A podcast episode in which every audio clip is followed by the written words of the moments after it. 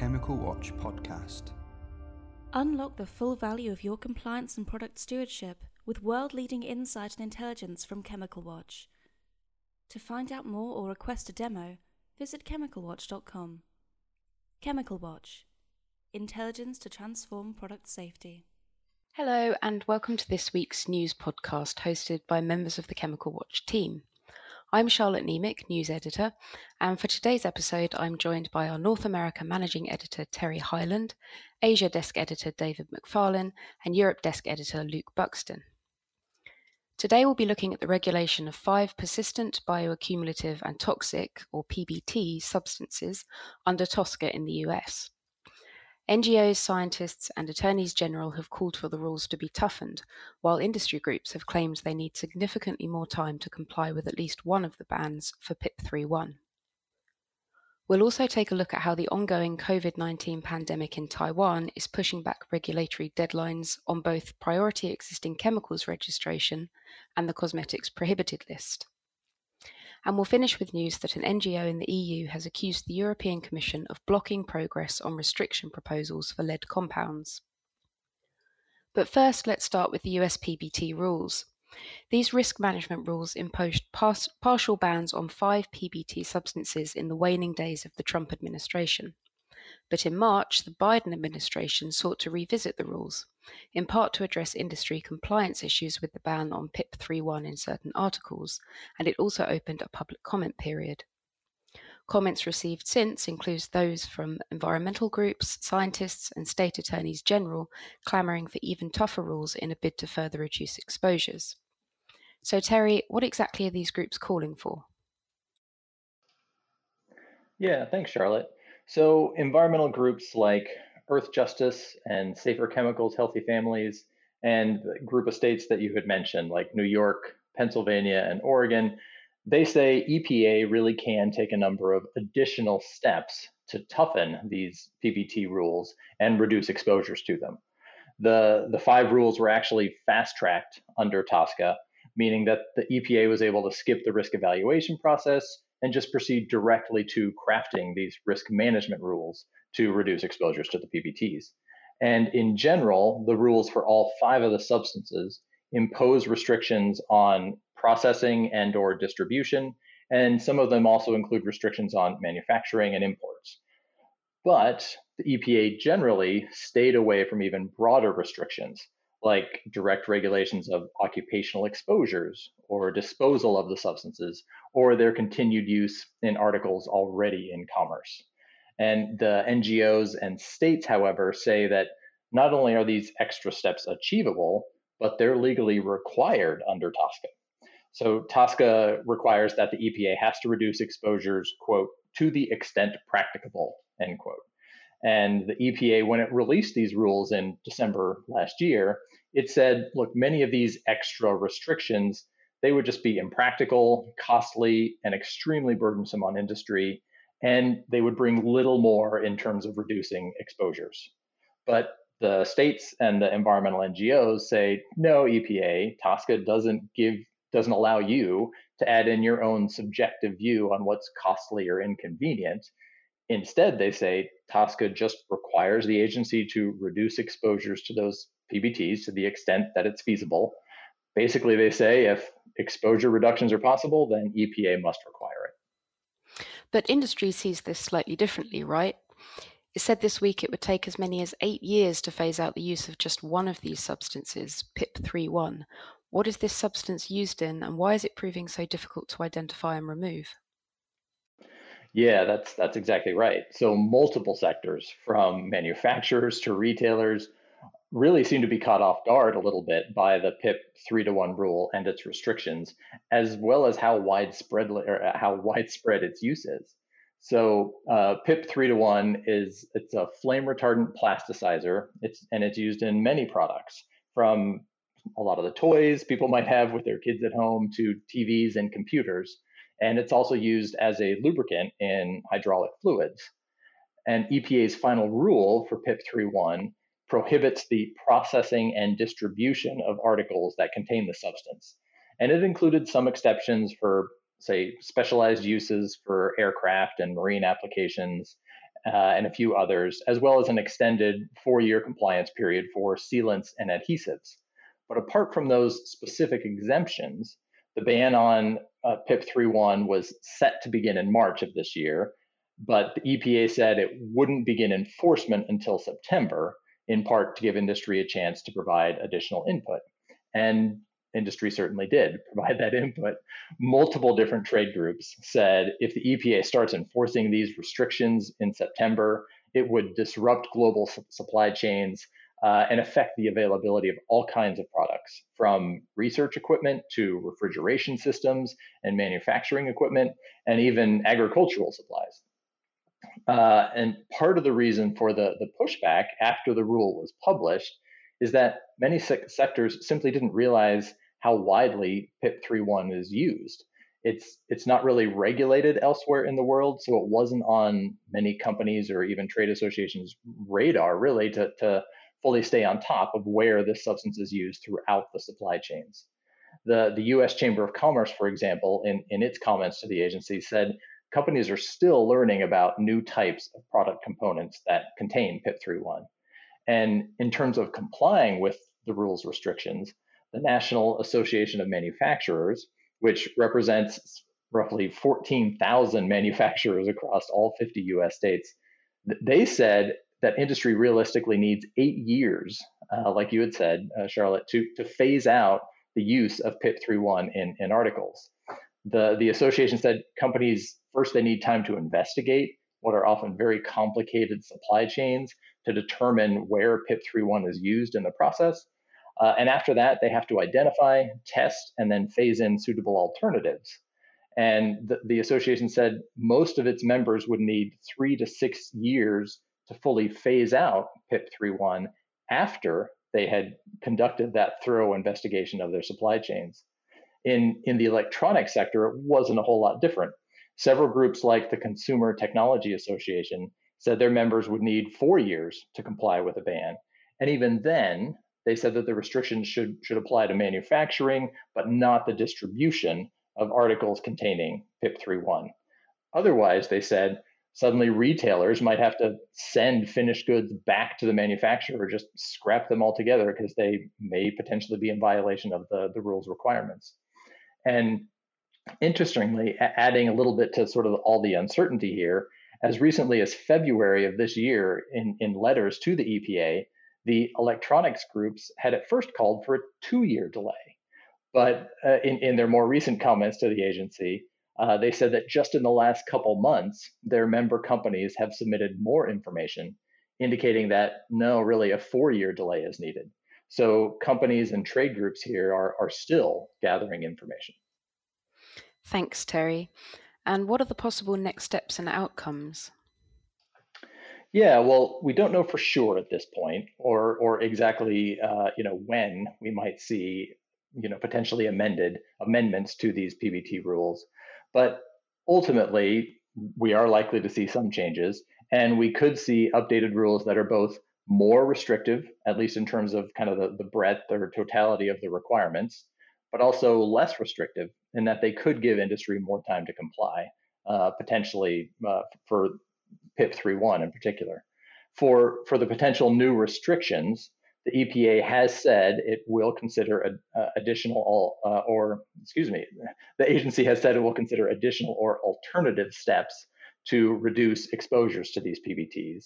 Um, and elsewhere, sort of outside the back and forth on these specific rules, the EPA has more broadly said that it, it does want to revisit previous assumptions made on worker protections and impacts to historically disadvantaged communities. Uh, that's the concept sort of, of, of environmental justice.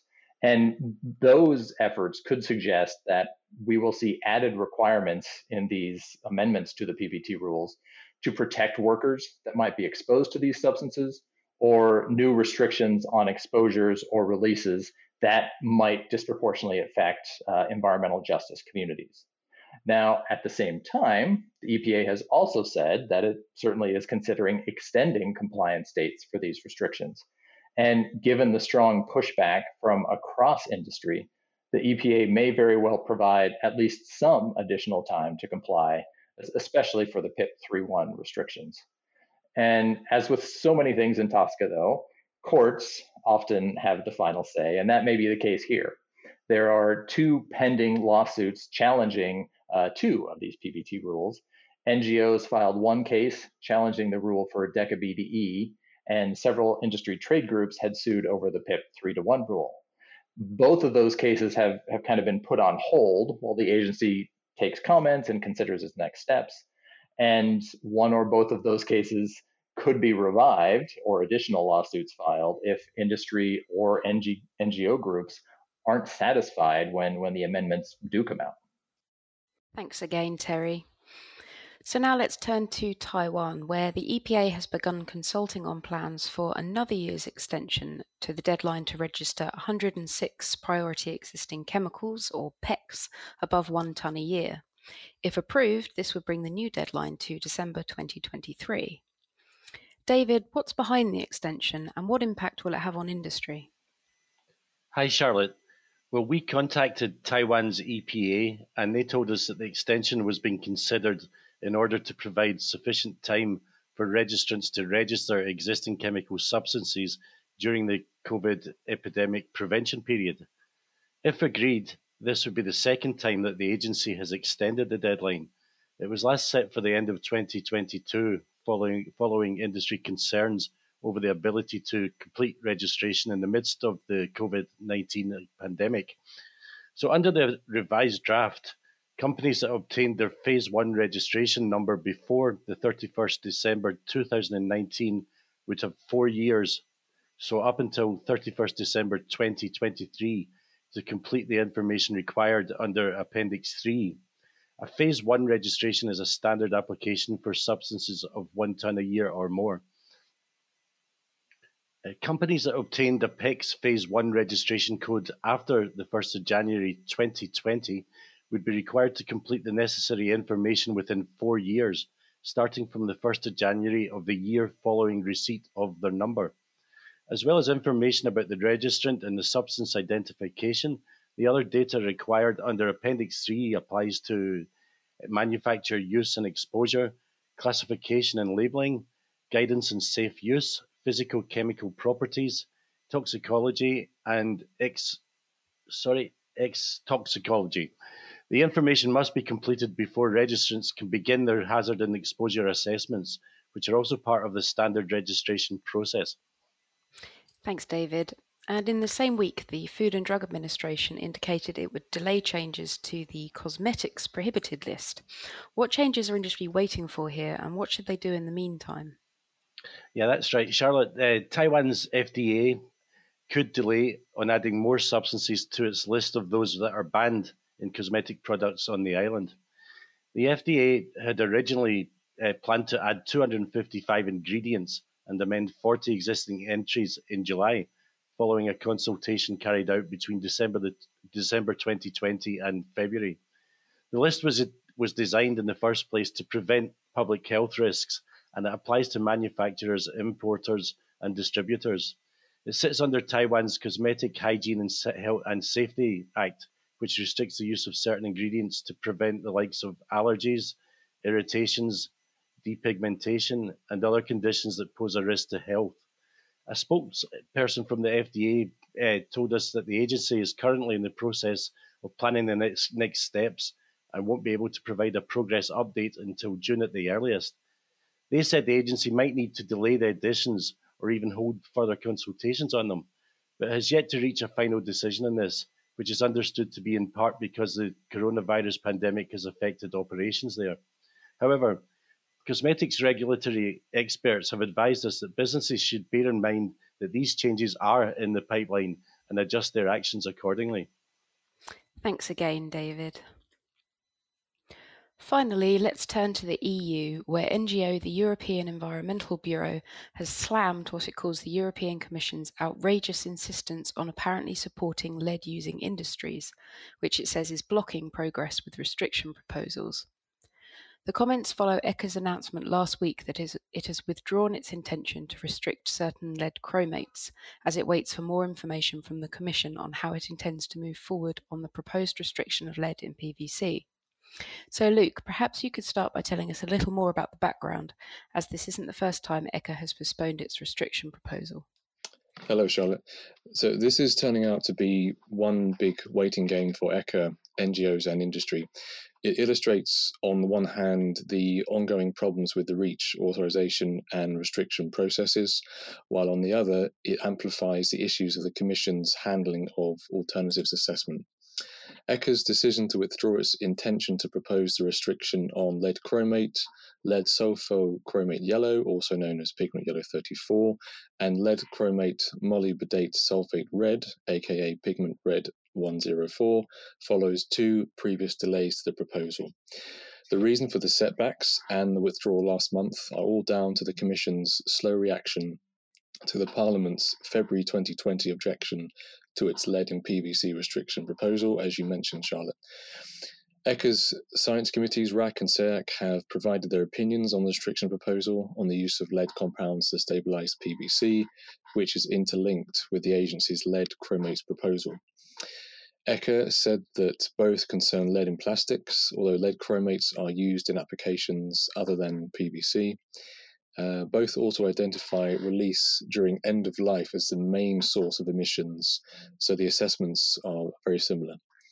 This all means that policy discussions on lead in PVC are expected to have an impact on the core analysis presented in the lead chromates restriction dossier. Another key consideration is that in February this year, the Commission lost a landmark appeal case to reverse an annulment of its decision to authorise lead chromates in paints. The main argument in this case was that the Commission and ECHA did not do enough to establish that there were no suitable alternatives to the SVHCs. The authorization concerns the same lead chromate pigments in ECHA's withdrawn intention. Um, so the agency said that deliberations following this case may also affect future restriction work. Thanks, Luke. So, why is the EEB accusing the Commission of blocking progress? Yeah, good question. The the EEB says the Commission insists on continuing to support sectors that use lead by ostensibly granting permission for use of the substance or ones in the same group without taking sufficient steps to ensure industry is thoroughly assessing safer alternatives for the specific uses. The NGO said the Commission's actions or non action create an obstacle to further regulatory work on lead and connected substances. The EEB said that for about 15 months now, the lead and PVC proposal has been left, seemingly half forgotten, on the Commission's desk with no further measures announced. And what this means in the meantime, uh, it said, is that people and the environment are unnecessarily exposed to these harmful chemicals. And this, they said, contradicts the Commission's toxic free environment and zero pollution commitments. And what does this mean for industry while it waits? Well, we know that given all the ambitious and wide ranging actions set out in the Chemical Strategy for Sustainability, as well as the difficulties brought on by the global ongoing uh, COVID pandemic, the industry needs predictability and clarity. Let's not forget that among the 50 commitments are plans for a comprehensive reform of the restriction and authorization processes. A continuous delay of a new restriction for lead in PVC and for a potential restriction on lead chromates puts industry further in the dark. However, it is important to note that this is a complex issue. Um, a Commission official said the EU executive is currently assessing its options on the lead in PV dossier and intends to find a way forward that uh, provides clarity for industry and is acceptable to uh, parliamentary, uh, sorry, to Parliament and member states. The delay seems to be due somewhat to the need to find the right balance between, on the one hand, the ambition of achieving as soon as possible the toxic free material cycles and the minimization of the presence of substances that pose problems to health and the environment in recycled materials. And on the other hand, the target of creating a more circular economy and of achieving carbon neutrality by 2050.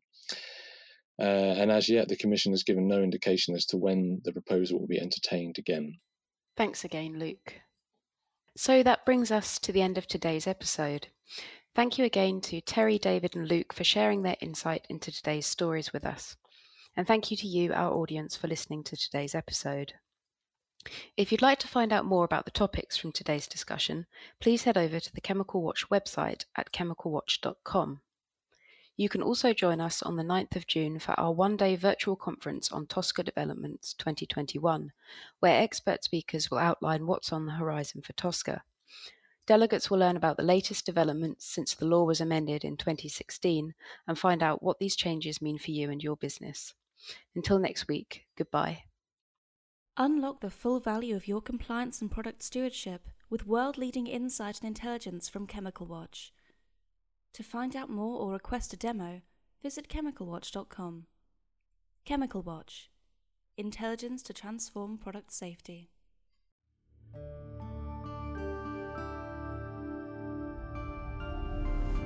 The Chemical Watch Podcast.